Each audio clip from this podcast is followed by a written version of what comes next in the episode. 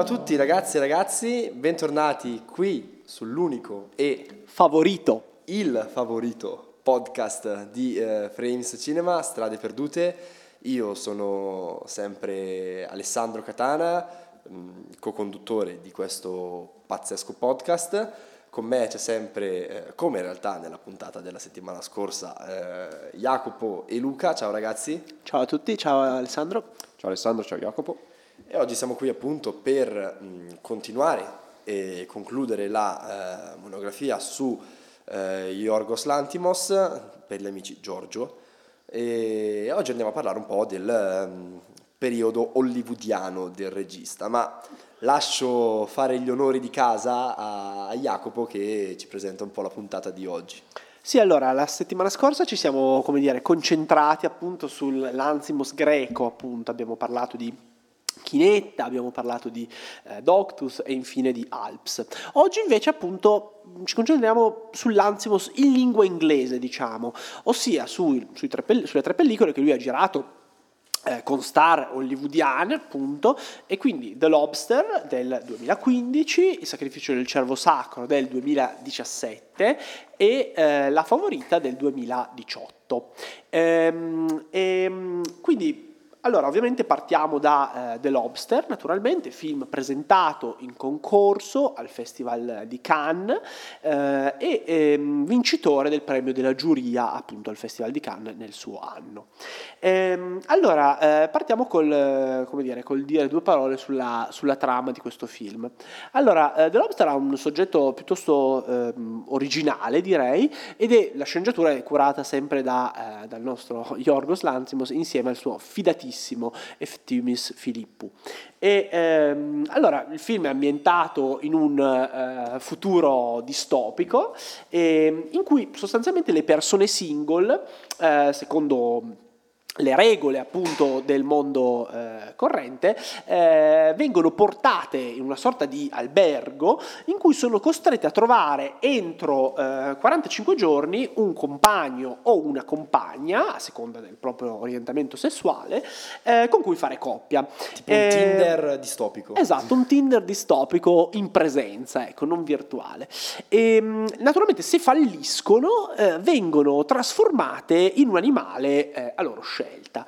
E infatti appunto quando si arriva in questo albergo viene chiesto, ma insomma in quale animale vuoi essere trasformato se... Eh, eh se, ti, insomma, se, se, qualora dovessi fallire nel trovare un partner nei prossimi 45 giorni e il nostro protagonista David, interpretato eh, da un bravo Colin Farrell, alla sua prima collaborazione con Yorgos Lanthimos, eh, viene... Ehm, viene a sapere appunto che sua moglie lo ha lasciato sostanzialmente e perciò ehm, decide, cioè viene trasferito in questo, nell'albergo appunto e eh, per provare a trovarsi una nuova compagna eh, o fallire ed essere trasformato in un'aragosta, perché appunto David sceglie eh, come proprio animale di trasformazione l'aragosta proprio perché eh, è un animale eh, che vive eh, a lungo e, che, eh, e, e poiché David ama il mare. E, ehm, il film poi, come dire, è diviso eh, nettamente in due atti, nel senso che nella prima parte abbiamo, il film si ambienta appunto in questo albergo e abbiamo una parte molto, come dire, con una forza e connotazione surreale, diciamo anche a mio avviso, per mio gusto, molto divertente, ecco anche se sempre un umorismo in chiave Lanzimos, quindi un umorismo nero, quasi macabro in, certi, in certe situazioni, e invece poi abbiamo una seconda parte, diciamo, ambientata nella, eh, una foresta essenzialmente, eh, in cui sostanzialmente eh, Colin Farrell entra eh, in contatto con il personaggio di Rachel Weisz e, e tanti altri. Eh, bene, a questo punto passerei la parola eh, a, ehm, a, Luca che così dire, comincia a parlarci un po' delle interpretazioni diciamo, di questo film che di nuovo è un film molto allegorico, molto allusivo, molto complesso e stratificato. Ecco. Ma esatto, allora prima di tutto ci tengo a sottolineare come il salto alla lingua inglese di, di Lanzimos diciamo, è, è stato uno dei salti fortunati, nel senso spesso e volentieri registi che lavorano non in lingua inglese, eh, nel momento in cui eh, cominciano a lavorare con attori hollywoodiani, eccetera, eccetera, e cambiano lingua, spesso e volentieri tendono a snaturare un po' la loro poetica o non sono capaci di gestire anche il calibro di determinate star, determinati attori. Non è sicuramente questo il caso in cui l'Ansimos è in grado di eh, gestire un cast d'eccezione in maniera di altissimo livello. Secondo, io mi sono eh, reinnamorato di Colin Farrell fondamentalmente con questo film proprio come, come attore. E, ehm, ed è un film forse sì un pochino più commerciale rispetto ai, ai primi tre del, diciamo, del periodo greco, però è un film eh, di Lanzimos al, al 100%.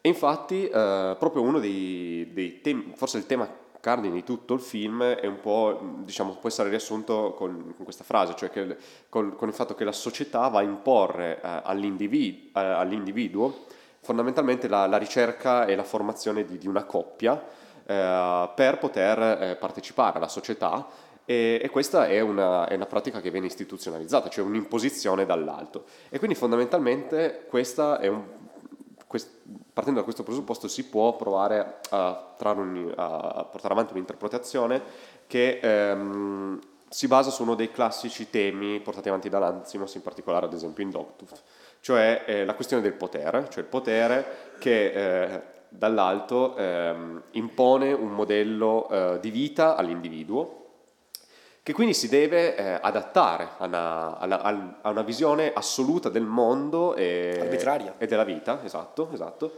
E, in questo, e, chiaramente in questo caso va a limitare la propria eh, libertà personale e decisionale. Si ritorna fondamentalmente al eh, concetto di è più importante il ruolo che è il tuo ruolo nella società è quello che vai a recitare che rispetto alla, alla tua persona come, come individuo, individuo. Tema già trattato in Alps. Eh, esatto. E, e, tra l'altro questo discorso, eh, diciamo l'Ansimos porta avanti questo discorso eh, sulla componente sentimentale, che però anche lì è completamente arbitraria, nel senso che avrebbe potuto mh, trattare questa cosa riguardo ad esempio il fatto che uno deve per forza avere una casa o deve vestirsi di blu o qualsiasi altra cosa, nel senso... Deve mangiare i panzerotti. Esatto, visto anche come è trattato proprio il concetto di amore, eccetera, eccetera, e sentimento all'interno, all'interno del film. E quindi di fatto eh, torna sui, sul, sul, tema centrale appunto di, di, di Doctus, quindi le conseguenze di un potere assoluto imposto dall'alto e, ehm, e, in questo caso si trova nuovamente a denunciare questo tipo, questo tipo di situazione che già aveva condannato in Doctus, in quel caso ad esempio in una struttura della, della famiglia patriarcale, eh, qua eh, va a imporre invece, cioè va a, diciamo, a, a, a, denunciare invece una condizione di, dittatoriale di fatto del, del, dello Stato sugli, distopica sugli, distopica, assolutamente, questo è un film distopico al, al 100%, ma anche qua è una distopia comunque ambientata in un mondo che noi riconosciamo, non è un mondo futuristico, eccetera, eccetera, quindi anche per questo ancora più inquietante. E, ehm, ed è notevole eh, come eh, diciamo, il film ti mette in scena come ci sia sempre una sorta di reazione da parte dell'individuo a questa, a questa società eh, eh, dittatoriale. Infatti, se nella prima parte viene richiesta alla persona di trovare un partner, eh, ad esempio il personaggio di, di David, del, del, appunto interpretato da Farrell, il protagonista, non è in grado alla fine di questi 45 giorni di, di trovare un partner, eh, nella seconda metà, quando inizia a far parte del gruppo dei, dei solitari, eh, lì invece gli viene imposto esattamente il contrario, cioè il fatto di non poter eh, trovare una, una, persona a lui affine e quindi formare una coppia. Ed è proprio in quel momento che invece lui diciamo, si innamora del, del personaggio di, di, Rachel Weitz. E quindi ehm, si passa, come, come, aveva sottolineato il critico Francesco, Francesco Lodi di Bette, Taste. Salutiamo, ciao Francesco. che si parla fondamentalmente da una condizione di, di, di, fascismo della coppia, nella prima parte, a una condizione di fascismo della non coppia, nella certo. seconda parte. E quindi indipendentemente dal modello che la società ti impone, finché c'è un'imposizione ci sarà sempre una situazione, prima di tutto, di alienazione sociale e poi di rigetto verso, verso, verso quella, quella, condizione.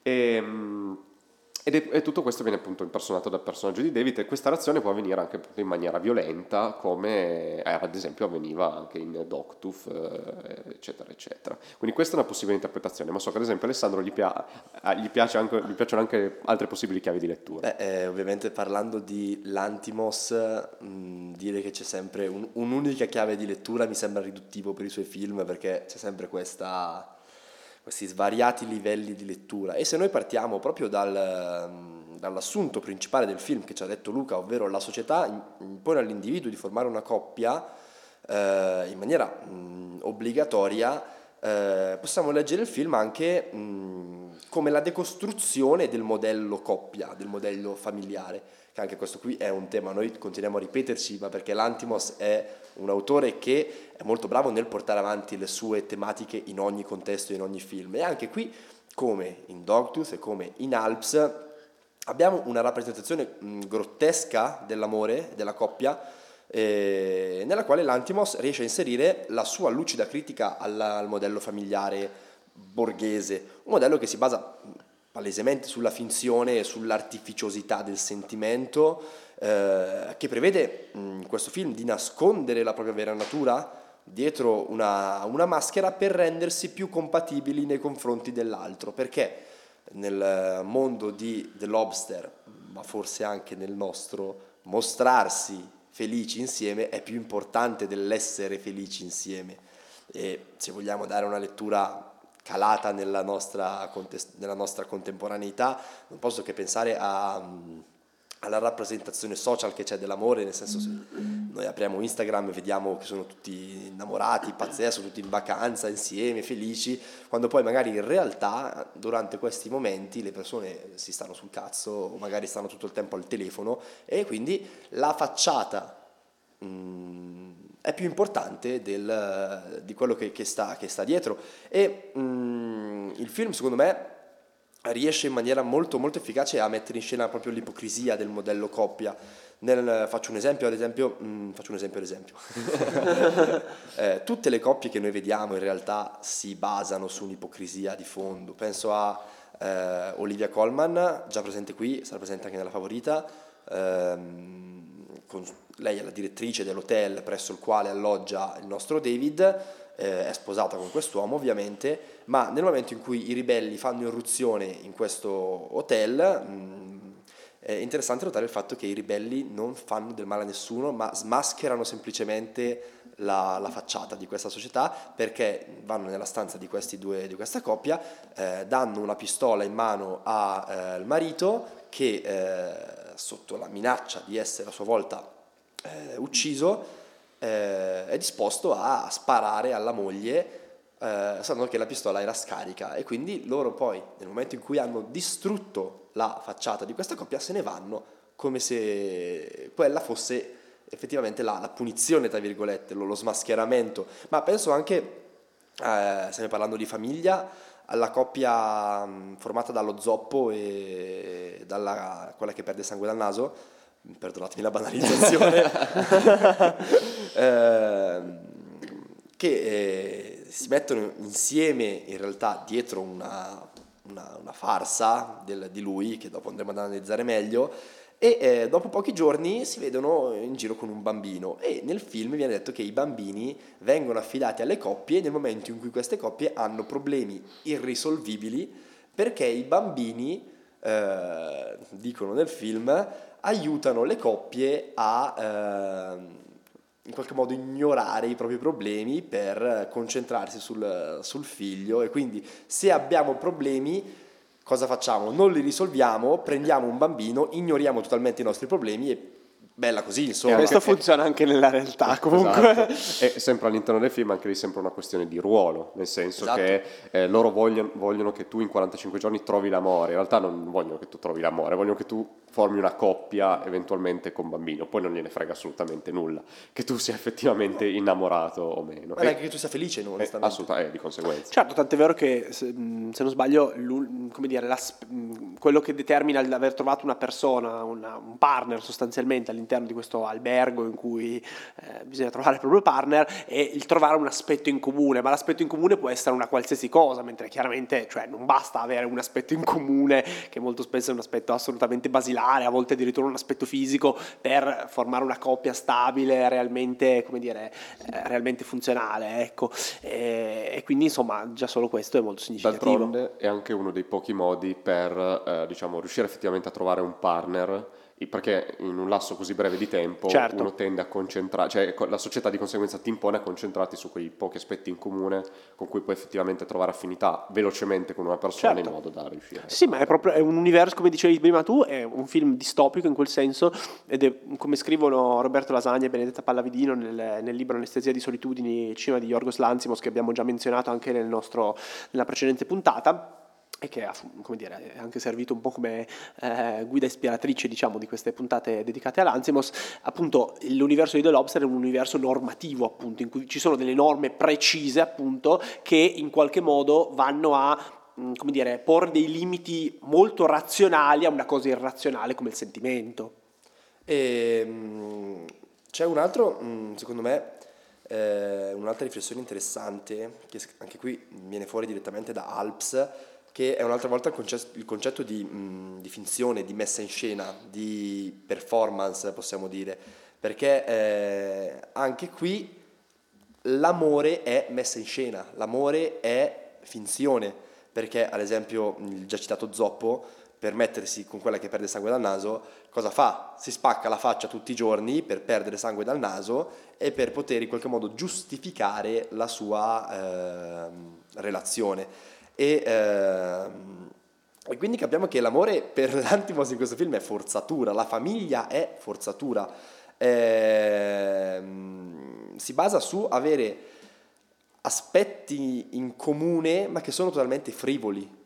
E eh, anche qui la realtà e la finzione sì, si confondono perché ehm, molto interessante anche quando poi ci sono tutte le scene ambientate nella, nella città.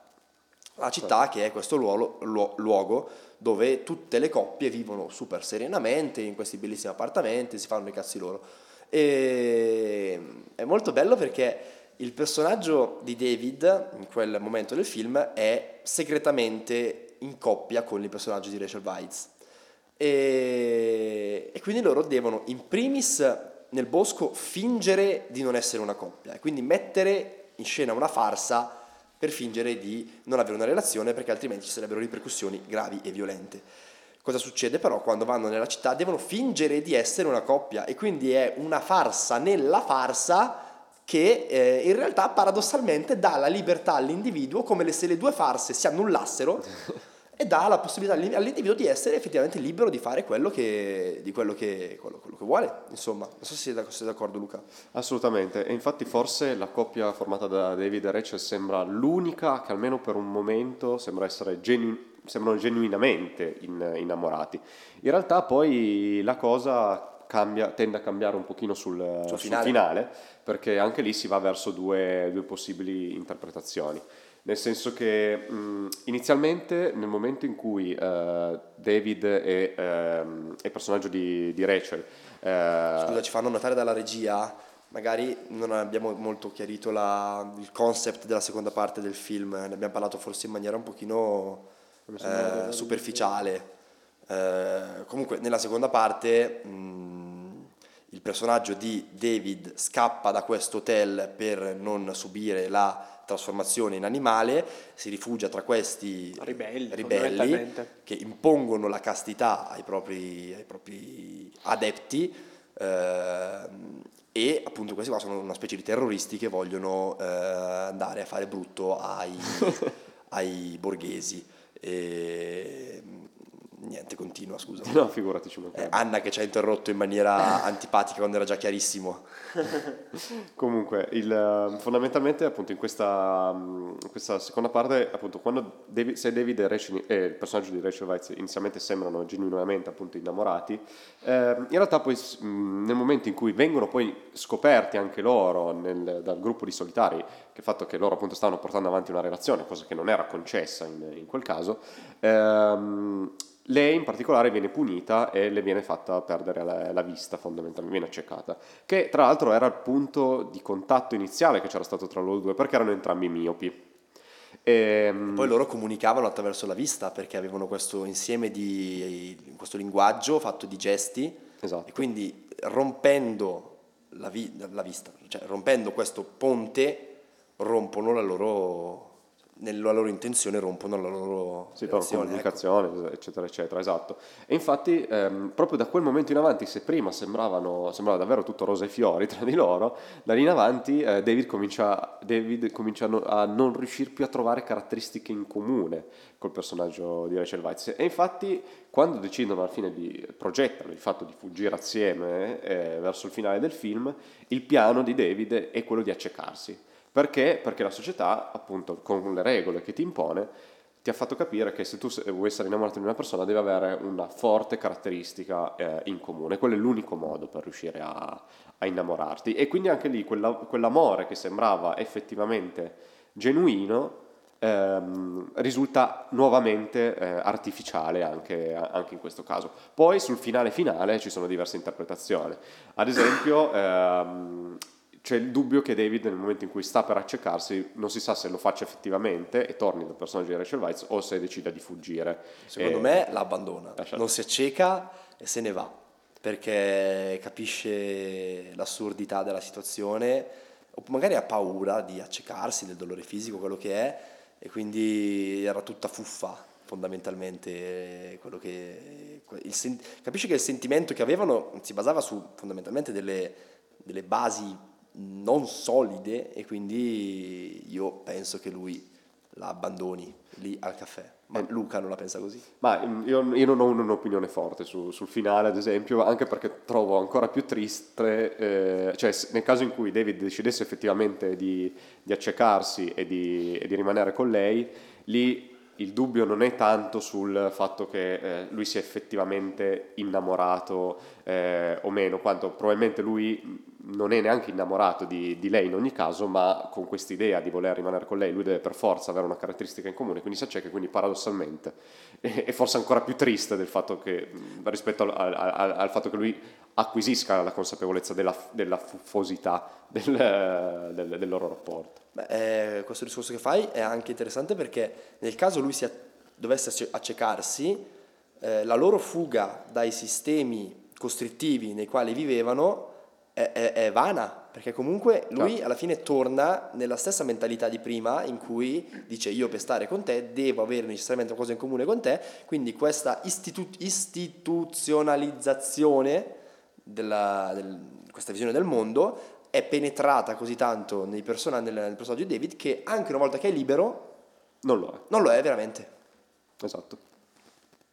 Sì, eh, tra l'altro questo film devo dire che, mh, come dire, nonostante abbia un soggetto molto differente dagli altri soggetti di, dei film di Lanzimos, è molto originale, diciamo, però appunto presenta tutta una serie di elementi di continuità rispetto al precedente cinema di Lanzimos, in particolare ad esempio... A Jacopo non piace il... The Lobster, ragazzi, non, non, si è capito. Non particolarmente.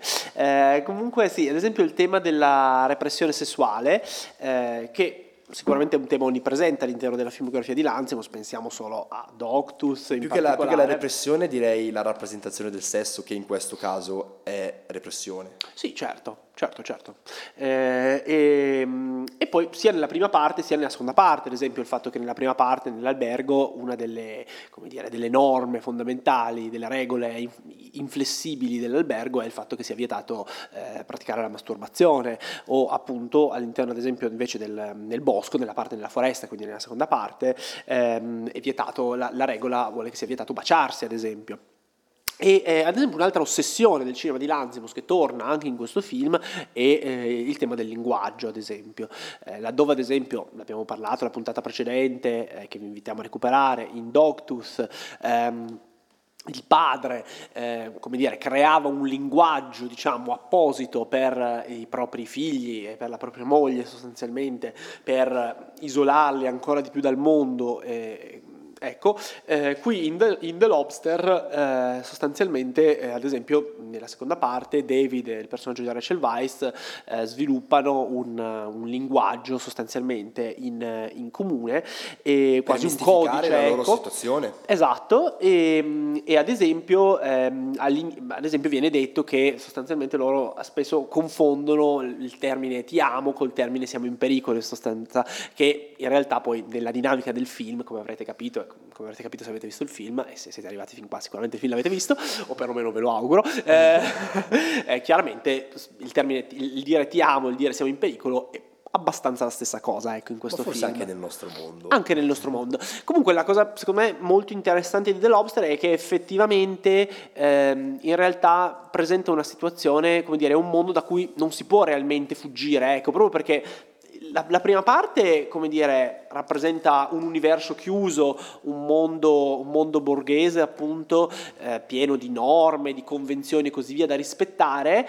E la seconda parte, paradossalmente, che è una parte di fuga, ecco, eh, paradossalmente è solo un altro universo normativo in cui ci sono delle norme diverse, delle norme opposte, se vogliamo, a quelle dell'albergo, ma alla fine non si è mai liberi ecco, di gestire il proprio sentimento eh, secondo secondo il proprio, come dire, secondo il proprio gradimento. Per ecco. concludere, mh, mm, possiamo notare come eh, il percorso di Lantimos, partendo da Dogtooth, eh, lo stia, partiamo da Dogtooth che era un film molto ampio, molto, eh, come dire, interpretabile, eh, si sta spostando sempre di più su una concezione di cinema un pochino più verticale, come già dicevamo per la scorsa puntata per Alps, anche qui in The Lobster il concetto base fondamentale è uno e poi l'Antimos riesce ovviamente a inserire tutte le sue ossessioni, ma eh, io mi sento di dire che questo cambiamento narrativo, cinematografico, ha giovato all'Antimos, come dicevamo all'inizio di questa discussione. Sicuramente ha cominciato a fare dei film più fruibili, diciamo, da tutti, e al tempo stesso però non ha, non ha sacrificato nulla ecco, della sua poetica, anche nella favorita, poi ne parleremo chiaramente nel dettaglio, però che è un film non sceneggiato da lui, ecco, però come dire, è un film pienamente lanzimusiano, ecco, e che come dire, si, si, adegua, perfetta, esatto, si adegua perfettamente al suo percorso d'autore, quindi insomma anche, anche io preferisco forse la parte in lingua inglese inglese della carriera di Lanzimos a quella in Questo lingua, poi ne parliamo bene alla fine della puntata. Tu mi dici il verbo sacrificare e io colgo la palla al balzo per passare al prossimo film che è Il sacrificio del cervo sacro del 2017. Esatto, il sacrificio del cervo sacro presentato al, in concorso al Festival di Cannes nel 2017, l'anno in cui eh, vinse la Palma d'Oro The Square di eh, Ruben Ostlund che tra l'altro caso, ha, rivinto. ha rivinto quest'anno la Palma d'Oro con Triangle of Sadness che stiamo aspettando appunto che arrivi anche nei nostri cinema. E quell'anno però eh, Il sacrificio del cervo sacro vinse il premio alla, alla miglior sceneggiatura. E fondamentalmente il film non è altro che una rielaborazione eh, delle, dell'Ifigenia in Aulide di, di, Euripide ed è fondamentalmente ambientata al momento in cui la, la flotta eh, greca stava per partire alla volta della, della conquista di, di, della città di Troia e, ehm, e, che però fondamentalmente eh, in teoria dove, tale flotta doveva essere, era bloccata dalla, dalla bonaccia, dalla bonaccia eh, una straordinaria bonaccia e fondamentalmente una donna molto bella. Una donnaccia molto bella. No questa la tagliamo e, ehm, l'indovino eh, calcante eh, in, appunto all'interno di questo mito, rivela che la ragione eh, della, del, per la mancanza eh, di vento sia l'ira del, della, della, dea Artemide e, ehm, e che era, che era adirata appunto con Agamennone, il, il comandante dei, dei, greci, che secondo lei era, diciamo, aveva ricevuto un'offesa da parte sua. Sai qual è l'offesa di questo, nel mito? Nel, nella tragedia mi sembra che l'offesa sia che Agamennone, durante una battuta di caccia, aveva colpito un cervo da lontanissimo e aveva detto tipo, bah, Artemide mi fa una pippa come, come cacciatrice. E Artemide ovviamente se l'è presa male e ha detto, ah sì? Quindi Mi pare adesso... fosse scritto proprio così. Assolutamente, no? sì, sì, sì, proprio citato testualmente. Ehm, e, e, e, Calcante appunto sentenziò come l'unico modo per placare l'ira della dea era quella di sacrificare Ifigenia, che era, era la figlia di, di, Agamennone, e Agamennone allora, pur di eh, soddisfare il suo desiderio di partire, andare effettivamente alla volta di... Eh, della conquista di, di Troia, ehm, eh, riuscì ad attrarre con l'inganno sua figlia e eh, per, mh, in teoria appunto per mh, effettivamente effettuare il sacrificio, per poi in realtà pentirsi eh, delle, eh, delle, sue azioni. Però dopo vari conflitti, eccetera, eccetera, alla fine è Ifigenia stessa a proporsi per il, per il sacrificio e, mh, E però al momento del sacrificio Artemide, diciamo, mossa anche a compassione della, della, della ragazza e della sua non c'entrava niente la esatto, ragazza. di, di sacrificarsi, decide di sostituirla con, eh, con, una cerva e invece Ifigenia trova un posto all'interno della, della dimora degli, degli, dei e il vento torna a spirare e i greci possono finalmente partire alla Comunque, Anche la cerva non c'entrava niente, poverina alla fine. Eh, lo so, Però però, qualcuno doveva morire, Qualcuno doveva pur farlo. Tutta questa era la trama di Ifigenia in Auli. Adesso, Ora parliamo- dopo questa breve trama, possiamo passare alla trama del film. Eh, raga, è colpa mia che dico stronzate mentre gli altri parlano, perdonatemi. Invece, la trama del film in sé appunto parla invece del cardiochirurgo Steven Murphy, nuovamente Colin Farrell, e anche qua voglio far notare questo aneddoto di come eh, l'Ansimos sembra sempre lavorare a coppie di film con, con i vari attori. Eh, penso ad esempio a Colin Farrell, penso a um, Angelica Papolocchia. Pa- Ange- eh, Angelichi Papuglia. Esatto, lei eh, per, eh, per, eh, per Dogtooth e l'Alps, eh, Rachel Weitz per The Lobster e La Favorita e per- nel futuro Emma Stone, dato che è poi la protagonista della Favorita e del, del prossimo film di Lanzimos, di cui diremo due parole in seguito. E comunque appunto il cardiochirurgo Steven è sposato con, eh, con l'oftalmologa oftalmologa, Anna, è interpretata da una ecce- eccezionale Nicole Kidman e con, con due figli che conosce eh, e comincia a intrattenere un rapporto molto particolare con, eh, con Martin, un ragazzo molto strano, disturbato e che è È il legato... primo personaggio strano disturbato dei film di Lantimos. Assolutamente. Ed è diciamo con cui stabila- stabilirà un rapporto molto, molto particolare dovuto a un evento accaduto nel, nel passato.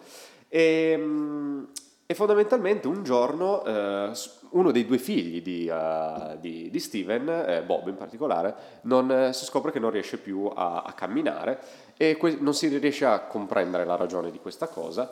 Ed è poi ma- proprio Martin a spiegare a Steven che ehm, questo, questo accanimento è una sorta di, di- di minaccia, proprio sulla, un avvertimento una, eh, a- volto alla famiglia appunto di, di Steven, che dovrà a un certo punto scegliere chi sacrificare eh, della propria famiglia per evitare che tutti vadano incontro a, a quel destino. Quindi fondamentalmente una rilettura del, del mito di, di, Ifigenia. di Ifigenia. Allora, eh, questo film, dunque, il protagonista, chiaramente Steven, come ha detto Luca, è un, un cardiologo, un cardiochirurgo essenzialmente, quindi un medico, quindi un uomo di scienza. Già questo è molto interessante, proprio perché il film farà incontrare un uomo di scienza, un uomo di razionalità, un uomo freddo, gelido, ecco, che sembra non provare alcuna emozione, che addirittura fa l'amore con sua moglie chiedendole di mettersi una posa sostanzialmente di anestesia generale, quindi appunto ci sono queste scene Agghiaccianti. agghiaccianti in cui appunto Nicole Kidman eh, si corica sul letto veramente praticamente fa la morta, ecco, e, e, come dire, eh, pratica appunto attività sessuali con, con Colin Farrell, eh, appunto in questa posizione di assoluta passività, ecco. Ehm, il film tra l'altro è interessante, si apre con l'inquadratura di un intervento a cuore aperto, già questo è veramente quasi una dichiarazione di intenti nel contesto di questo film, nel senso che Lanzimos sembra voler davvero mh, Sembra, voler- sembra davvero voler vivisezionare in qualche modo i protagonisti, la famiglia altoborghese, i sentimenti, i conflitti, ecco. Proprio perché appunto, ehm, che, cosa, che cosa succede appunto? Ehm, Steven ha con Martin, ovvero questo giovane ragazzo, un rapporto basato sulla pura convenienza personale, nel senso che Steven si mostra con lui molto attento, lo invita a casa sua, gli fa dei regali, gli regala un orologio bello e così via, ma lo fa con un, con un obiettivo ben preciso e assolutamente, ehm, come dire, spregiudicato, ossia semplicemente il tentativo di ehm, celare la verità circa la morte del padre del ragazzo, proprio perché il padre di Martin era morto, mh, forse già esatto, sotto i ferri di Steven che ha eseguito un intervento però non in condizioni di piena lucidità perché appunto aveva dei problemi con l'alcol e così via e quindi in qualche modo è corresponsabile quantomeno della morte di- eh, del padre di Martin appunto. Quindi lui instaura con Martin un rapporto apparentemente positivo ma in realtà votato alla pura convenienza personale. Ehm, dopodiché Steven appunto è un uomo di assoluta freddezza, incapace di vivere eh, rapporti umani basati sul sentimento, appunto abbiamo parlato del, del rapporto eh, proprio anche sessuale sentimentale che ha con sua moglie, ecco, basato sul- su, su un sesso che è quasi necrofilia a tutti gli effetti, ecco. E eh, da questo punto di vista Steven pare quasi davvero non tollerare un erotismo vivo, ecco. E eh, da questo punto di vista scrivono Lasagna e Pallavidino nel loro, nel loro libro, che salutiamo, nel loro libro Anestesia di solitudini, che Steven quasi si trova in una condizione postumana in qualche modo, cioè non prova alcun sentimento, è un non umano attratto da non umani, da anestetizzati, cioè da semimorti e, e da questo punto di vista la casa dei Murphy di, ehm, del sacrificio del cielo sacro ha qualcosa in comune con l'hotel, con l'albergo di The Lobster, cioè è un luogo sostanzialmente senza amore, in cui i sentimenti in realtà sono esercitati con una freddezza assoluta. In questo senso il film in cui abbiamo appunto una famiglia molto razionale di medici, appunto abbiamo un cardiologo e un oftalmologo, appunto Borghesi. la moglie, alto borghese e così via, che incontrano una dimensione irrazionale e come dire, affrontano in realtà un percorso assolutamente tragico, nel senso che il, il figlio comincia inizialmente non riesce più a camminare, eh, poi comincia a non desiderare più il cibo e alla fine arriverà addirittura a perdere sangue dagli occhi nell'ultimo stadio, diciamo, di questa sorta di progressione verso la morte eh, che, che è prevista da, dalla- da questa sorta di maledizione che si abbatte ecco, sulla famiglia dei Murphy.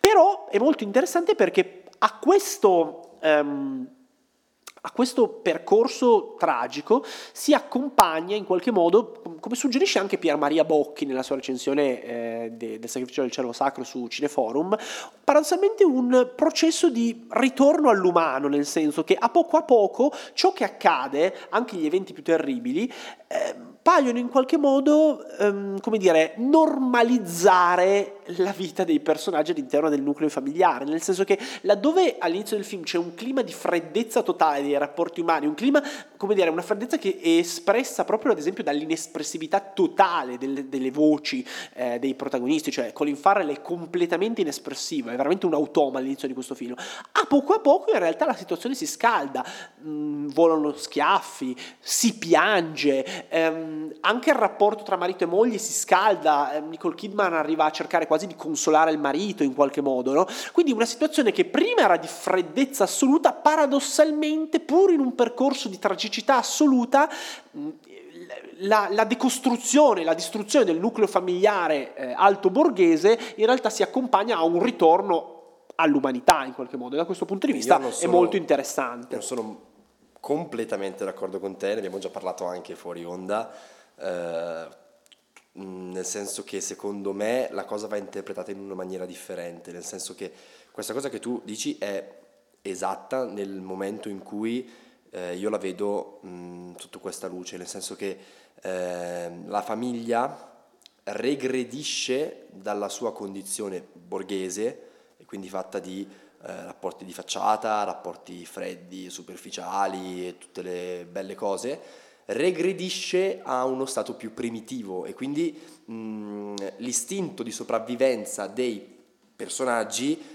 eh, prevale sull'istinto sociale dei personaggi. E quindi ehm, tutte queste dimostrazioni di affetto che effettivamente ci sono perché mh, vediamo il, il bambino che si taglia i capelli come diceva il padre dice voglio fare anch'io il cardiochirurgo. Abbiamo la, la ragazza che si offre in maniera abbastanza ruffiana come sacrificio al padre dicendogli che per lui farebbe qualsiasi cosa eh, eccetera eccetera. La moglie che come dici tu si avvicina di nuovo al marito addirittura in una scena lei si, si offre sul letto a lui e lui la scaga praticamente non la, non la calcola. E secondo me queste qua sono tutte tentativi maliziosi ovviamente di convincere il padre a non uccidere la persona in questione. E io poi questa è la mia interpretazione, ma sono anche d'accordo con te che questo è un ritorno all'umanità perché comunque si provano emozioni forti laddove prima non c'erano. Certo, emozioni anche negative, eh, cioè non, volevo, non lo intendevo in chiave positiva, però da- da- dalla condizione di postumanità intesa di quasi da automi, in qualche modo si torna a un'umanità, un'umanità primitiva, brutale, basata su rapporti di convenienza, anche su, fen- su sentimenti appunto anche finti per certi versi, ma pur sempre sentimenti, pur sempre emozioni, pur sempre anche una, una violenza e così via che esplode a tutti gli effetti invece di essere repressa in un, in un ambiente appunto alto borghese veramente ehm, come dire così freddo, così ehm, bloccato ecco nella sua condizione eh, di, di freddezza assoluta eh, come dire da, da riman- da risultare ancora più violento ecco. Eh sì, secondo me i personaggi semplicemente escono dalla loro condizione di eh, borghesi, razionali, Di anestesia. Anestetizzati per tornare a una dimensione meno sociale e di conseguenza più, ehm, come dire, eh, rapporti più mh, potenti in un certo senso, Sì, più liberi se vogliamo. più liberi, sì, mh, Più liberi da convenzioni. più liberi da, da convenzioni.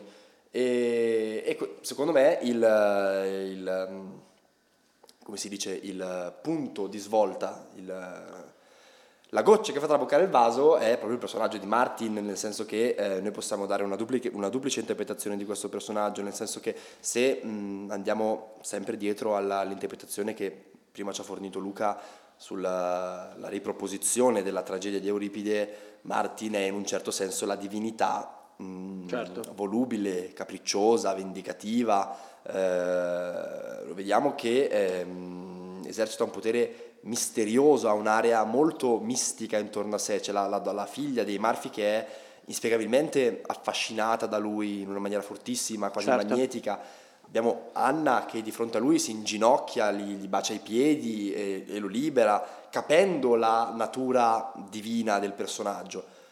Oppure, come dicevi tu, può essere la rappresentazione dell'irrazionale che sconvolge la vita del borghese, un elemento di impredi- imprevedibilità, eh, il fallimento di questa visione razionale del, del borghese che ha l'arroganza di eh, pensare di poter controllare tutto tramite la sua mm, razionalità appunto di fronte quindi all'assoluto e all'inspiegabile non ha più armi per difendersi se non appunto il regredire dalla sua condizione borghese a una dimensione più umana non so se sei d'accordo Jacopo su questo Sì, sì, sono, sono assolutamente d'accordo. E poi tutto questo, diciamo, secondo me mh, sfocia. Tra l'altro è interessantissimo il fatto che, mh, questo, normalmente queste cose le dici tu perché tu sei, come dire, il, compagno. il compagno del, il- come dire, che il conflitto di classe lo tira fuori sempre, ma qui no, a parte gli scherzi, è assolutamente corretta come interpretazione. Tu giustamente dicevi, Martin rappresenta la divinità, anche quindi una forza misteriosa, vendicativa che si abbatte su questa famiglia alta borghese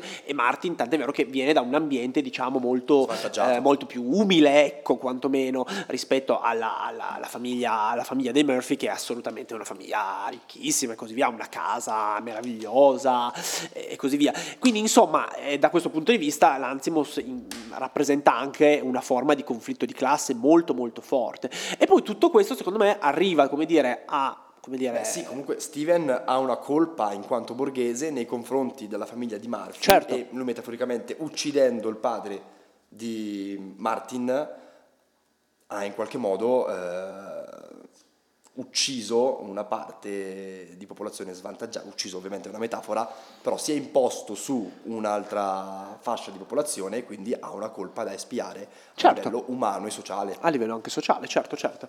Ehm, no, quello che volevo dire è che tutto questo poi sfocia nel finale. Il finale che eh, di questo film è molto, molto ehm, Divisivo. complesso, divisivo, interpretabile, come peraltro molto cinema di Lanzimos. Nel senso che ehm, alla fine, com- come scrivono nuovamente Lasagna e Pallavidino, per Steven non ci sarà perdono, ma una punizione enorme che lo vedrà carnefice sostanzialmente e dunque vittima inconsolabile di se stesso, perché lui, alla fine del, alla fine del film, eh, come dire, nell'impossibilità, appunto la maledizione di Martin, come dice, accennava Luca, lo costringe diciamo, a dover uccidere un, un membro della sua famiglia, sostanzialmente al fine di spezzare questa, questa maledizione, questo incantesimo, se vogliamo chiamarlo così. E, e dunque lui, eh, no- no- essendo incapace di decidere, si, viene incappu- si auto-incappuccia, si mette un passamontagna in testa e, come dire, inizia a fare una sorta di girotondo in cui essenzialmente eh, cerca di sparare a caso a un membro della sua famiglia. Ecco. E eh, però, appunto, eh, paradossalmente, eh, in qualche modo è molto eh, ambivalente questa sequenza, nel senso che i, i membri della famiglia si auto-incappucciano in attesa che qualcuno decida per loro, in fondo, cioè decidono nell'impossibilità di decidere, si affidano al caso sostanzialmente. Eh, però eh, in realtà paradossalmente questo fatto, cioè il fatto di non poter decidere chi uccidere, perché allora decidere di uccidere un, un proprio familiare apparentemente è l'atto più immorale, più terribile, più crudele che si possa fare, ma al tempo stesso, come scrivono Lasagna e Pal- Pal- Pallavidino, l'affidarsi al caso in una situazione del genere, il dire no, io non, dire, non mi sporco le mani, lascio che sia il caso decidere, è letteralmente una sorgente di morte. Le, cito la tomba di ogni morale, cioè il fatto di non poter scegliere, anzi il fatto di non voler, scegliere, di non voler scegliere, non voler compiere una, una, un atto morale, paradossalmente è a sua volta un atto quasi più immorale del, che non il scegliere appunto autonomamente di uccidere un membro della propria famiglia. E da questo punto di vista però, tra l'altro la scena secondo me è abbastanza ambigua perché alla fine il, il, il, familiare che viene ucciso da Steven è il figlio Bob, che come dire, apparentemente a rigor di logica non è una scelta assurda, nel senso che Bob è l'unico membro della famiglia a cui hanno cominciato a sanguinare gli occhi e Martin aveva dichiarato al momento in cui, come dire, spiega a Steven la maledizione, le regole che, del gioco. Esatto, le regole del gioco, che ehm, nel momento in cui gli occhi cominciano a sanguinare la cosa è irreversibile, appunto. Quindi in teoria uccidere Bob è la scelta più logica, più conservativa al fine di eh, mantenere, come dire, lo stato attuale delle cose, di poter salvare la vita agli altri membri della famiglia. E infatti è vero che Steven è incappucciato, è vero che gira e apparentemente spara a caso, però in realtà nel momento in cui poi spara a Bob, pare quasi fermarsi, pare quasi, a mio avviso, io ce, vedo, ce la vedo un po' questa cosa, pare quasi prendere la mira. Quindi si ha un po' il dubbio che non abbia scelto, e nel caso non abbia scelto abbiamo detto è la tomba di ogni morale, e dall'altra si ha il dubbio che invece sì, abbia scelto, abbia preso una decisione in definitiva, e questo dall'altra è altrettanto terribile. Beh, possiamo ecco. dire che magari in un certo senso, se seguiamo questa interpretazione che tu dai sul fatto che lui abbia veramente scelto, eh, il mascherare la, la, scelta dietro a una scelta del caso può essere anche qui una specie di mistificazione eh, agli occhi della famiglia. Nel sì, senso che, forse anche un modo per andare avanti. Esatto, perché io penso L'unico che se lui modo. avesse effettivamente detto bella raga uccidiamo Bob, la famiglia poi non sarebbe più riuscita a vedere il padre nello stesso modo. Assolutamente. Se invece capiamo che il padre è stato costretto e quindi casualmente ha ucciso Bob, allora è tutto un altro discorso. Sempre se non sbaglio, comunque il Bella Raga uccidiamo Bob era nella prima versione della sceneggiatura del sacrificio di Gerusalemme. Esatto, esatto. Lanzimos e Filippo, che qui sono alla loro ultima collaborazione, come dire in ordine cronologico, hanno chiaramente scritto Bella Raga uccidiamo Bob. Comunque E- Luca è con noi, a Luca non è piaciuto il film, raga. e Eh, quindi- no, da cosa si capisce? Mi sembra di aver contribuito tantissimo alla discussione. Ehm, sì, non è, ammetto che Sacrificio del Cerro Sacro non è un film che amo, che amo particolarmente, è, proprio- è un po' l'emblema di quello che abbiamo già detto per alcuni film di Lanzimos, cioè un film più bello da pensare che da vedere per quel che mi Io riguarda. non sono d'accordo su questo. Però so di essere impopolare in questa affermazione. Però comunque ha sicuramente degli elementi che, che ho apprezzato. In primis il, il comparto attoriale, nel senso che gli attori forniscono tutti una performance straordinaria. E in primis Colin Farrer, che appunto avevamo già potuto vedere la sua bravura sotto, sotto la direzione di Lanzimos in The Lobster, eh, ma anche Nicole Kidman. E, e sono tutti bravi fondamentalmente a, prim- in primis a eh, recitare con la vitalità di, di- di uno zombie, fondamentalmente nella, nella Uno prima zombie intendi un fiorellino giallo? chiaramente. E chi ha visto eh, Dogtooth capirà. E, ehm, comunque completamente straniati e poi appunto mh, rappresentare tutto il processo di evoluzione all'interno del film. E poi ho trovato straordinario anche Barry Keoghan nel- nel- nell'interpretare Martin e personalmente ci ho visto col senno di poi quasi le prove generali per quello che... Per il eh, Joker. per il Joker, eh, che probabilmente vedremo nella, Che palle. nella- in questa nuova trilogia, eh, nella- in questa nuova versione di Batman, opera di Matt Reeves. E, sono contento. Yuppie. E poi anche sicuramente l'attrice che interpreta Kim. E, e infatti qua c'è questa scena che personalmente io ho amato, eh, in cui Kim... Non è vero. Certo che è vero, quella è una delle poche Questo è- cose... questo è vero. questo è vero, delle poche che ho amato effettivamente, in cui, eh, in cui c'è Kim che canta il brano Burn di, di Ellie Goulding, che era molto famoso in, eh, quell'anno, a Martin, e lo fa in maniera appunto completamente inespressiva e, e fredda. E già questo è molto significativo. Esatto. Beh, so che comunque tu critichi il film, eh, in- come dire, per una... che in realtà è una critica che molti muovono, infatti poi abbiamo ricevuto anche un paio di domande molto simili a riguardo, magari dopo le affrontiamo. Eh, tu dici che forse il sacrificio del cervo sacro è una regia troppo debitrice Allora, che sia debitrice di Kubrick è evidente, cioè questo è una cosa, è, è- è oggettivo. A livello personale, dato che io considero Lanzimos un regista estremamente capace, molto bravo, l'ho trovata eccessivamente debitrice di Kubrick, nel senso non ho capito questa necessità di qua- quasi citare proprio a pacchi eh, la, eh, Citare a pacchi è un'altra frase che c'era Assoluta, scritta. ah, termi- terminologia tecnica. Eh, penso ad esempio appunto a questi movimenti di macchina sinuosi tra i corridoi dell'ospedale che sembra proprio di, di guardare le scene ambientate all'Overlook Hotel eh, di, di Shining per dire. E, mm, ho notato proprio tro- questo citazionismo proprio anche nello stile l'ho trovato personalmente un po' ingombrante, però è una cosa personalmente- so- anche soggettiva.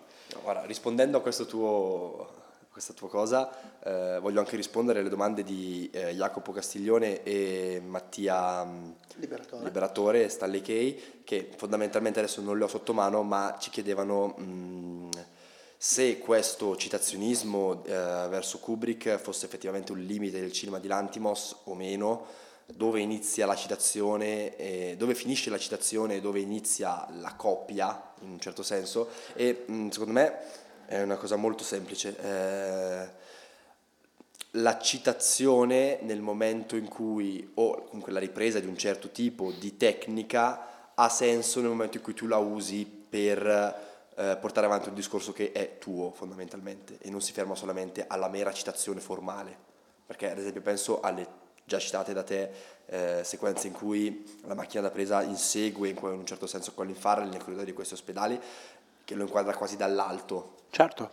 ed è come se fosse proprio la presenza di questa eh, entità irrazionale, sovrannaturale, che quasi come un avvoltoio insegue eh, Colin, Colin Farrell per le stanze di, questa, di, questa, di questo ospedale. Penso anche all'uso del grandangolo che a me sinceramente ha stupito e ha lasciato veramente Sì. meravigliato, eh, che si presta a tantissime interpretazioni narrative e tematiche, nel senso che noi vediamo questi personaggi all'interno di, soprattutto Steven, all'interno di questi, eh, di questi interni, all'interno di questi interni, dentro queste stanze che sono mh, dilatate, sono Certo. enormi e vediamo Steven che normalmente un personaggio inquadrato domina lo spazio in cui si trova, domina l'inquadratura. In questo, in questo caso, in questo film, Steven non domina l'inquadratura, è dominato dallo spazio e eh, si trova quindi in una realtà mm, che non può, mm, appunto, non può dominare ed è interessante secondo me il fatto che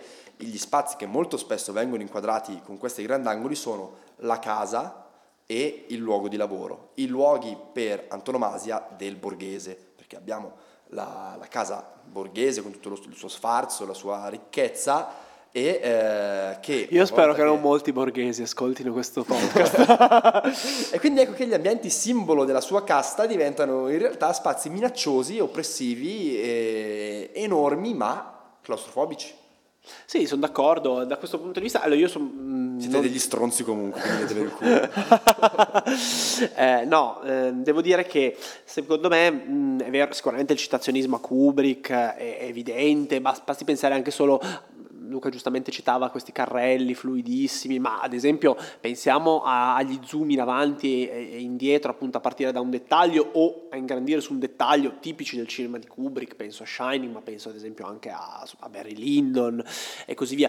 Cioè, il film è pieno effettivamente di aspetti che rimandano al cinema di Kubrick, però, ripeto, io sono molto d'accordo con quello che dicevi tu Alessandro, ehm, Grazie. sul fatto, ad esempio, de- dell'utilizzo dell'inquadratura dall'alto, sul fatto di, come dire, ehm, utilizzare la macchina da presa e eh, mezzi del linguaggio cinematografico per far percepire all'interno dello spazio una presenza, essenzialmente, la presenza di questa forza sovrannaturale, irrazionale, chiamiamola come vogliamo, ma cioè pensiamo all'inquadratura forse più celebre di questo film, che è eh, quella appunto eh, con l'inquadratura dall'alto appunto di eh, Anna e di Bob, quindi di Cole Kidman e del figlio maschio della, della coppia protagonista, che scendono dalle scale mobili dell'ospedale e appunto Bob alla fine arrivato, arrivato come dire, al piano terra, ecco, cade, da- cade- cade per terra appunto. Ecco, cioè questa inquadratura dall'alta fatta in questo modo che è molto kubrickiana, ecco, anche per l'uso della musica, in questo, in questo film c'è la musica di Ligeti che era presente in Ice White Chat, era presente in 2000 Annunzi nello spazio e così via. Eh, secondo me però è assolutamente funzionale al tipo di narrazione che vuole fare Lanzimos, che è molto coerente, ad esempio, anche secondo me rispetto ad esempio ai temi e ai toni della tragedia greca, che comunque è l'ispirazione fondamentale per questo film. Quindi secondo me eh, i rimandi a Kubrick ehm, sono evidenti, ci sono, ma sono assolutamente funzionali, una narrazione che è mh, assolutamente personale e come, come, dovrebbe apparire evidente da questa monografia che stiamo realizzando su Lanzimos, cioè anche a livello di temi, Lanzimos è un, è un regista sempre molto coerente, quindi secondo me il Cervo Sacro è assolutamente uno step fondamentale all'interno del suo percorso autoriale e dunque secondo me anche il fatto che il film abbia oggettivamente dei rimandi a Kubrick è inevitabile. E volevo ancora dire una cosa, nelle domande che ci ponevano eh, Jacopo Castiglione e Mattia Liberatore eh, veniva anche menzionato Haneke che è regista austriaco che eh, molto molto importante eh, che è spesso accomunato eh, soprattutto per, sguardo, per, il suo sguardo sul mondo appunto a Yorgos Lanzimos e anche qui secondo me tu giustamente Alessandro menzionavi prima l'utilizzo del grandangolo no? che va a dilatare gli spazi no? cioè pensiamo all'inquadratura ad esempio dell'ufficio di Steven che è una stanza relativamente piccola che però viene,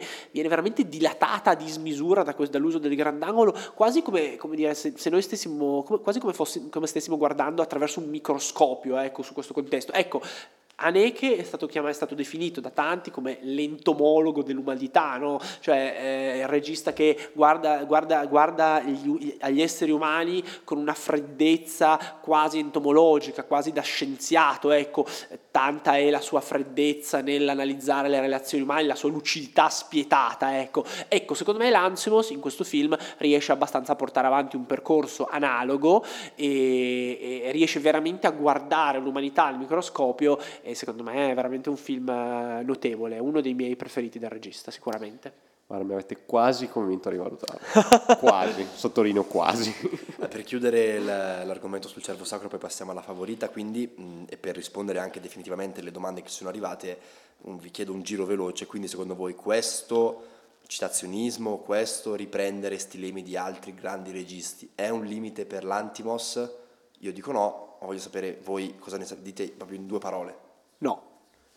Per me è un ni, nel senso che per me è un limite parzialmente nel cervo sacro, ma non è un limite nella favorita, ad esempio. Quindi... E quindi qui ci, ci, lanci proprio l'amo ecco, per passare al prossimo film di Lanzimos. Il prossimo film di Lanzimos, che come accennavi a Luca, è La Favorita, eh, film del 2018, eh, presentato in concorso alla 75esima edizione della Mostra Internazionale d'Arte Cinematografica della Biennale di Venezia, non so perché mi è venuto da dare il nome completo. perché la stai guardando al microscopio. esatto, sto guardando al microscopio della Biennale, nell'anno in cui vinse il Leone d'Oro a Roma di Alfonso Cuaron.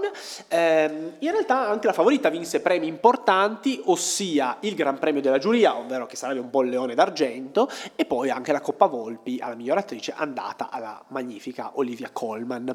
Il film, eh, tra l'altro, poi eh, ha avuto anche un percorso molto interessante all'interno della stagione dei premi americana, eh, ossia... Ehm, ad esempio ha ottenuto 10 candidature ai premi Oscar e tra l'altro, wow. esatto, e tra l'altro ha addirittura vinto il, eh, il, premio alla miglior attrice protagonista andato di nuovo a Olivia Colman eh, che, Vince, che tra l'altro quell'anno batté contro ogni pronostico eh, Glenn Close che si sta ancora disperando. Però lei, lei arrivò, arrivò very close alla vittoria. Esatto. In ogni caso, sono 12 Oscar che è very close alla, alla vittoria. Eh, allora, in ogni caso, il film è ambientato nel 1708, eh, quindi eh, all'inizio appunto del, eh, del XVIII secolo e ehm, il film, ehm, come dire, si fonda sulla, come dire, su, su, un triangolo di figure femminili, ecco. Eh, in particolare la, abbiamo la regina eh, Anna Stewart, interpretata da Olivia Colman, appunto, che è, eh, come dire, una regina totalmente inadeguata, ecco, rispetto all'esercizio delle proprie eh, funzioni e che quindi ehm, intrattiene anche un rapporto ehm, omoerotico di fatto ecco, con il personaggio eh, di Sarah Churchill, interpretata da Rachel Weisz, una eh, nobildonna di fatto, ecco, che eh, vive alla corte della regina e che essenzialmente eh, fa, eh, come dire, opera, eh, com, com, come dire, eh, svolge le sue veci di fatto, nel senso che eh, il, il, personaggio della regina è totalmente inadeguato a, compiere, a, svolgere le proprie funzioni e Sarah Churchill guida lo Stato ecco, al posto suo. Sarah Churchill che tra l'altro è sposata con un, ehm, con un condottiero ecco, eh, che, questo, che, è impegnato nella guerra contro la Francia che l'Inghilterra sta combattendo. Lord, e, Lord Marlborough. Esatto, e eh, Sarah Churchill che sostiene in ogni modo il governo dell'allora eh, primo ministro Godolphin appunto.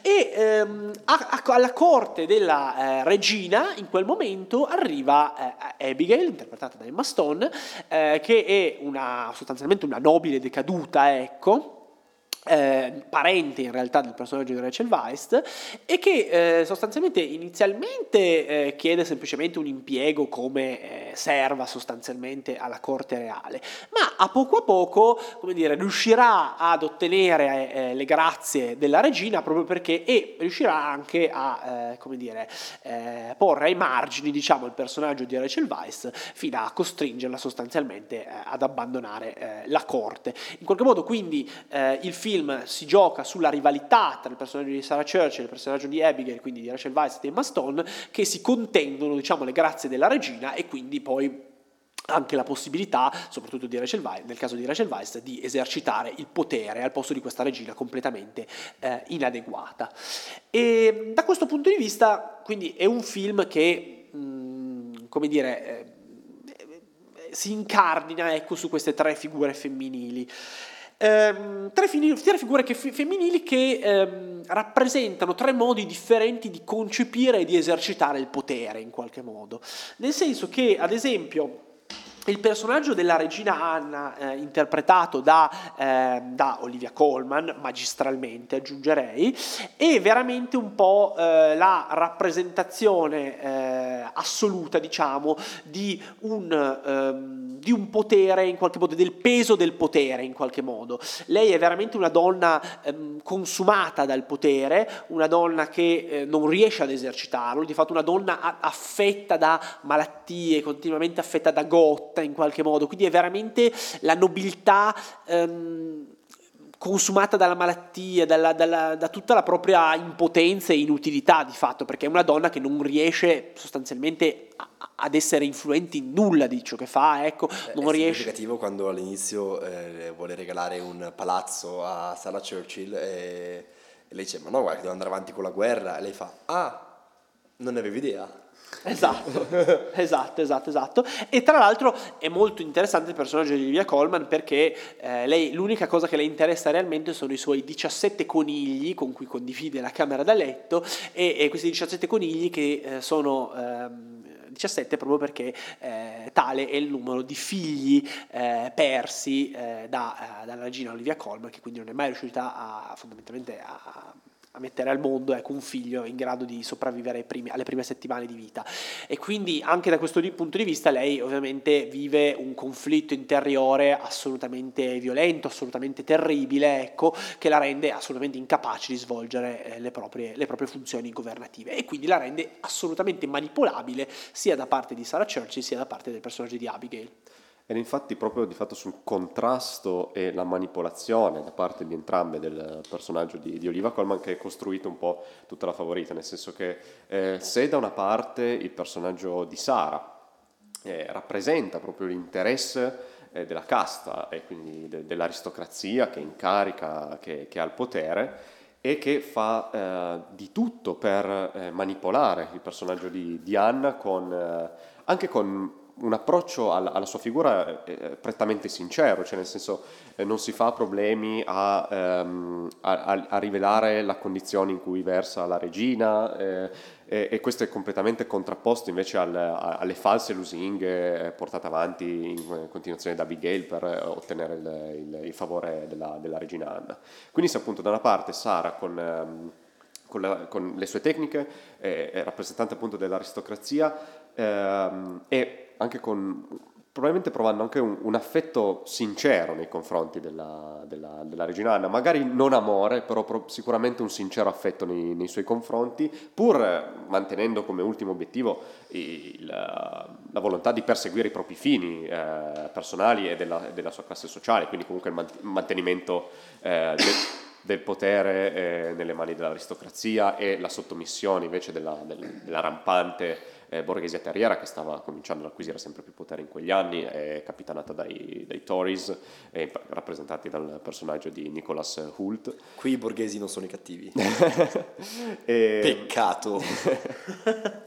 e, D'altra parte tutta, tutto il personaggio di Sara è completamente contrapposto appunto al personaggio di Abigail che rappresenta esattamente l'opposto. Abigail fa parte di un'aristocrazia decaduta, era, era cugina di, di, Sara che era stata venduta dal, dal proprio padre per eh, ripagare i debiti eh, e, e, quindi in pieno decadimento eh, che cerca di eh, ricostruire di, eh, la propria scalata, una propria ascesa eh, sociale nuova per fini eh, diciamo prettamente personali. Se da una parte Sara cerca di mantenere il potere, quindi anche qua c'è sempre un ritorno al concetto di potere all'interno del cinema di Lanzimos, Abigail nel momento in cui diventa poi a un certo punto l'effettiva favorita della, della regina, eh, mostra tutta la sua totale eh, incompetenza, nel senso che lei di questo potere di fatto non ha neanche idea di cosa farsene. Nel momento in cui eh, raggiunge il potere eh, si dà, si, dà, le feste, e, ehm,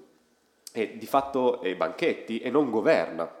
E, anche, e, nonostante ad esempio il, il, personaggio di Sara dall'altra parte governava sì, ma sempre mh, con l'obiettivo dei propri interessi. Certo. E quindi Abigail di fatto non sfrutta neanche questa possibilità, mostrando tutta la sua incompetenza in un, in un, in un ruolo come quello e qua anche si va proprio a a rappresentare il, il, concetto cardine del film, ovvero se da una parte ci sia una, una, persona che persegue i propri interessi, ma comunque da un punto di vista collettivo, dall'altra Abigail lo fa da un punto di vista com- eh, completamente personale. Lei lotta per se stessa, non per la, la, la, il proprio gruppo sociale. Eh, Lei dice proprio chiaramente I'm always on my side. Esattamente. E, in, in un certo senso Sara è una sorta di rappresentazione del potere... Mh, costruttivo, conservativo, mentre al contrario mh, Abigail è un personaggio eversivo e distruttivo. Penso questo era quello che volevi dire. Esatto, sì, senso, no? porta avanti anche una rivoluzione che sia diciamo, violenta, eh, sia in questo caso anche proprio a livello fisico, proprio verso il personaggio di, di, Sara, ma anche a livello psicologico. E questo è sempre un po' l'esempio che viene portato avanti anche in altri, in altri film di Lazimos. Sì, questa, sempre, sempre questa, sorta di rivoluzione perenne. Dell'individuo contro la esatto. società, la collettività. Mm. Eh, io sposterei un attimo il focus da... Mm, queste figure femminili che è vero sono il centro del film perché eh, è chiaro che il film eh, gira intorno a queste tre figure, ma secondo me è interessante la rappresentazione del maschile che fa mh, mm, l'Antimos in questo film, perché se nei precedenti film il potere era appannaggio del, esclusivo dell'uomo, mh, pensiamo al padre di Dogtooth, al, al capo in Alps, Steven appena parlato del cervo sacro, Uh, qui, uh, al contrario, il maschio viene rappresentato in maniera estremamente mh, femminea, in una posizione di costante subalternità nei confronti della donna. E quindi abbiamo una, proprio una carrellata di uomini deboli, frivoli, impotenti. Poco virili. Poco virili, assolutamente. l'esempio mh, lampante è il capo del partito dei Tory, che adesso non mi, non, non mi viene il nome. Lord Har- uh, Mr. Harley. Ok. È un uomo che si trucca marcatamente, che ha movenze molto mh, poco virili e, e cerca in, di affermare la sua mascolinità, la sua in qualche modo virilità attraverso la violenza molto spesso, che è un tratto molto ma- maschile. Cioè, eh, c'è poco da girarci intorno. Beh, è molto interessante ad esempio da questo punto di vista la sequenza verso l'inizio della gara, di, gara tra le oche vinta eh, da... mia scena preferita quella perché c'è il mio personaggio preferito che è Orazio, la l'oca più veloce. Esatto, l'oca più veloce del regno. e, no, però esatto, la A scena... lui non gliene frega niente, lui vuole solamente vincere le sue gare. esatto. Io lo amo, vorrei essere Orazio in questo film. E in quella scena in cui c'è Godolphin a colloquio con eh, la regina o con um, Sara Churchill, non mi ricordo. Sara Churchill. E c'è anche questo capo dei tori che gli dice ma l'oca deve stare per forza qua. e Godolphin dice sì, assolutamente. assolutamente. No, però per tornare alla scena della gara tra, del, tra le oche, appunto, in quella sequenza noi abbiamo questi, questi nobili, nobili uomini, appunto, che um, c'è questa musica, come dire, settecentesca, assolutamente eh, pre- prevalente in quella scena, ma sentiamo in sottofondo solo dei versi animali, versi delle oche, versi di vari animali, ma che paiono uscire dalla bocca degli uomini in qualche modo. Quindi di nuovo torna al tema degli animali, della, dell'animalesco, diciamo, ma in questo caso applicato agli esseri umani e in particolare alle figure maschili, che sono veramente degli animali, delle bestie mi ha interrotto uh, su un concetto che io stavo spiegando, portandone un altro tutto nuovo, grazie per questa cosa che hai fatto. Io stavo parlando del capo del partito dei Tori che, eh, scherzo bro, non ti preoccupare. No, no, adesso ti odia anche lui. Dicevo che appunto il, partito del, il capo del partito dei Tori mh, cerca di imporsi con la violenza, ma eh, non riesce, quindi è un personaggio frusta, frustrato per la sua impotenza, impotenza politica alla fine Altro personaggio maschile importante all'interno della vicenda è quello che diventerà poi il marito di Abigail, che è il colonnello Marsham, se non sbaglio si chiama. Col, colui che le permette di fatto di ottenere uomo... di nuovo i titoli nobiliari. Esatto, è un uomo insulso alla fine, che è un uomo vittima dei suoi impulsi che rimane fregato da Abigail in questo contesto perché lui non voleva chiaramente sposarla. C'è la scena nel bosco in cui dice che lei non è materiale da matrimonio, ma al massimo come una concubina. E... Più che altro arriva a, volerlo, a, volerla sposare perché lei lo seduce, ecco, ma lui, eh, come dire, anche lui è ben poco virile, ecco, è attratto da lei, ma poi non è, non è, realmente in grado di sedurla, anzi si fa sedurre da lei. Alla fine è l'unico che ci rimette sia socialmente, perché si sposa con un Abigail che non ha una dote, non ha niente, e all'epoca ovviamente è una cosa importante, ma anche sessualmente alla fine, perché lui si aspettava di... Eh, fare faville. Sedurre il personaggio di Emma Stone, che alla fine invece rimane totalmente fredda nei suoi confronti, e i due alla fine non hanno poi un, un vero e proprio rapporto. Sì, cioè addirittura la prima notte di nozze, insomma, lui insomma, fa capire insomma, che è piuttosto pronto ecco, a, a, iniziare, a, iniziare, i festeggiamenti, ecco, eh, e invece appunto lei, lei, si, lei, si, no, lei si limita addirittura, no, lei addirittura sì, sì. Eh, si, lo masturba sostanzialmente, quindi no, non, hanno rapporto, non hanno un rapporto sessuale, esatto, e invece lei si limita a masturbarlo senza guardarlo nemmeno in faccia perché è presa a pensare a Sarah Churchill a dove possa essere finita. Ecco. Comunque, in generale, per chiudere la mia riflessione, eh, arrivavo qui alla scena delle oche, delle anatre che Jacopo mi ha rubato.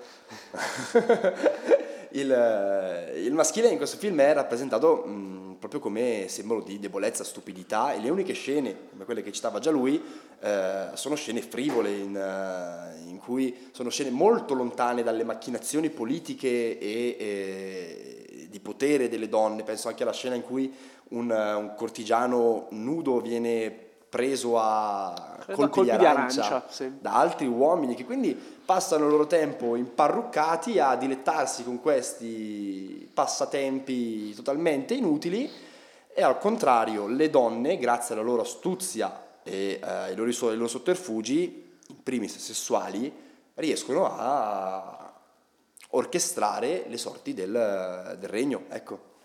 Sì, ci sono ancora due aspetti che vorrei portare alla vostra attenzione prima di chiudere, ossia eh, in particolare due aspetti relativi più o meno al finale ecco, del film, che come sempre in Lanzimos è sempre molto, molto complesso, molto stratificato. Ecco. Eh, nel senso che ad esempio a me ha colpito, colpisce moltissimo appunto la scena in cui ehm, Abigail, che ormai come dire è perfettamente in controllo ecco, rispetto a tutta la vita di corte, ecco, riceve tra, la, tra, le varie lettere ecco, una lettera indirizzata alla regina eh, da parte di Sarah Churchill, che in qualche modo, eh, su consiglio anche del, dell'ex primo ministro Godolphin, cerca di, di, di ingraziarsi nuovamente la regina e le scrive una lettera in realtà che testimonia tutto il suo sincero affetto nei confronti della, della, della, della Ho regina. Ho di ecco. pugnalarvi nell'occhio. Esatto. E, e, sostanzialmente Abigail in realtà filtra, filtra diciamo, la posta e non fa pervenire questa lettera alla regina, tant'è vero che la regina, come dire, eh, continuerà a essere convinta che, Abig- che Sarah Churchill la odi sostanzialmente. E eh, in realtà, ehm, però, nel momento in cui... Ehm, Abigail eh, prende in mano la lettera e la, cam- la legge e poi la butta nel camino per bruciarla, lei piange. E questo è molto interessante perché io credo che sia la testimonianza definitiva del fatto che Abigail ehm, si rende realmente conto che in fondo Sarah Churchill era realmente affezionata alla regina, pur con tutta la sua, eh, a sua volta, eh, come dire, talvolta anche antipatia ecco, nei confronti del personaggio di Olivia Colman, però il personaggio di Rachel Weisz voleva realmente bene al personaggio della regina e in fondo nel portare avanti le, le sue politiche e così via, come dire, portava anche avanti una visione dello Stato, ecco, eh, da, da, vera donna politica, ecco, mentre Abigail appunto è completamente disinteressata rispetto a tutto questo. Gli ascoltatori devono sapere che Jacopo è... Ho una predilezione per Sara Churchill. È un bimbo di Sara, devo dire però che in questa discussione ha tenuto molto a freno la sua faziosità e sì, ti vero, ringraziamo vero. Jacopo. Eh, no, eh, a proposito invece volevo chiedere un po' a voi cosa ne pensate del finale, del finalissimo del film, ossia ehm, appunto nella scena finale eh, noi vediamo appunto Sarah, eh, no, ehm, Abigail appunto che si trova negli appartamenti della regina e addirittura sta leggendo un libro completamente disinteressata del, dei bisogni della sovrana, ecco, e addirittura mentre legge il libro si intrattiene eh, strozzando con il tacco della propria scarpa uno dei, dei, degli amatissimi conigli della sovrana. E sostanzialmente la regina è importante in... quel momento assolutamente. è... ah, assolutamente. okay, no, mi sembra che lo stessi un po' dipingendo come una roba così. no è fondamentale. La, la, la regina in quel momento eh, sostanzialmente rea- si rende sempre più conto di essere sola e di aver fondamentalmente fatto un errore a cacciare Sarah Churchill e a dire, tenere per sé Abigail, proprio perché appunto la prima era in fondo realmente interessata a lei, mentre Abigail è solo interessata al proprio, al proprio interesse personale, al proprio tornaconto. E in quel momento allora, vedendo appunto ehm, eh, Abigail che strangola il coniglio con il tacco della scarpa, la regina la chiama a sé e la, eh, la costringe a inchinarsi davanti a lei e a eh, strofinarle la gamba, addirittura poi in realtà questa cosa, come spesso accade durante il film, degenera in una, in una masturbazione femminile eh, da, parte di, da, parte di, Abigail nei confronti della regina. Eh, però, e l'ultima inquadratura del film mostra un'inquadratura dal basso del volto di Olivia Colman, un volto con uno sguardo vacuo, ecco, confuso, perso, e a cui si sovrappongono appunto in dissolvenza il volto di Abigail presa a strofinarle la gamba eh, e a massaggiarle la gamba e e, e, tutto l'insieme dei conigli appunto della regina. E per me questa inquadratura finale ma appunto sono curioso di sapere cosa ne pensate voi è la rappresentazione perfetta che è un'inquadratura straordinaria una delle più significative del film è la rappresentazione perfetta dello stato psicologico della regina della disperazione psicologica della regina che è travolta dai fantasmi del suo, del suo passato appunto rappresentati dai conigli che sono alla fine i suoi i, i figli che lei non ha mai avuto e quindi anche i suoi traumi traumi e così via, e dalla, dall'immagine di Abigail che lei in quel momento, è vero, domina, nel senso che la costringe a inchinarsi a lei e, e, e la comanda, ecco, dandole degli ordini, però in realtà, secondo me, il personaggio di Olivia Colman in questa situazione il potere di Olivia Colman su Abigail è tutta un'illusione, nel senso che è vero che lei è la regina, è vero che lei può dire ad Abigail di inchinarsi di fronte a lei, ma in fondo Abigail, proprio perché è una donna a cui importa solo di rimanere a corte per fare la bella vita e per, come dire, ottenere il proprio tornaconto, Abigail è pronta a inchinarsi davanti a Olivia Colman, è pronta a obbedire agli ordini di Olivia Colman, pur di rimanere al suo, al suo fianco e quindi pur di succhiare tutto quello che può dalla vita di corte. È una gold digger. Ecco, eh, quindi sono curioso di sapere quello che ne pensate. Cosa ne Ma pensate? Io sono abbastanza d'accordo col tuo punto di vista, aggiungo solo riguardo proprio ai, ai conigli la loro importanza nell'inquadratura finale e oltre appunto a essere metafora del passato, della, di Anne, eccetera, eccetera, e anche sono proprio banalmente lo strumento con cui lei ha un po' l'epifania fondamentalmente, perché lei si accorge definitivamente appunto della eh, della crudeltà e della, della, della, falsità, della sì. falsità, di Abigail che di fatto le aveva mentito, dell'opportunismo. dell'opportunismo. Lei aveva fatto finta di amare, di amare, i conigli quando in realtà si diverte a torturarli, eccetera, eccetera. E, ehm, e quindi sì, trovo anch'io questa, questa ultima inquadratura straordinaria, sono d'accordo col tuo punto di vista e per me l'importanza è proprio nel, nel personaggio di Anna che mostra proprio tutto il fallimento, perché di fatto è lei alla fine che perde eh, insieme a Sara, perché fondamentalmente mh, mm, si rende conto che non troverà mai più in nessun'altra probabilmente quel tipo di rapporto che aveva con Sara, cioè comunque una persona che, a cui era profondamente affezionata, cui, di cui magari probabilmente era anche parzialmente innamorata. E, mh, e che ha sostituito appunto di fatto con una sorta di surrogato che però in realtà pensa, pensa solo a se stessa. Surrogato è un altro tema che torna molto spesso. Io non sono molto d'accordo con voi, in realtà vi devo dire.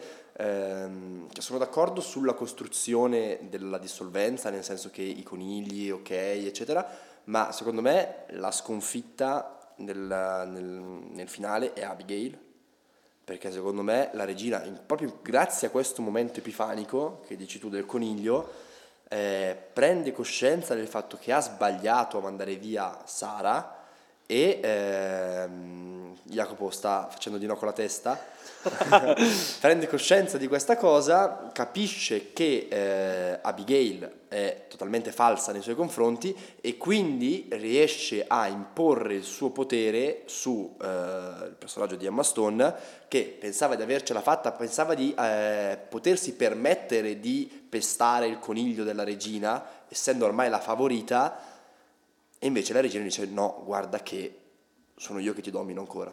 E quindi la mano sulla testa di Emma Stone nel finale, secondo me, sta a significare che tutto l'arco narrativo di Emma Stone, che voleva portarla a un'indipendenza in un certo senso, fallisce nel momento in cui si smaschera un'altra volta la natura della sua eh, relazione con la regina, come si smascherava in The Lobster, anche qui si, si smaschera sempre, e secondo me lei è quella che ne esce sconfitta dalla fine.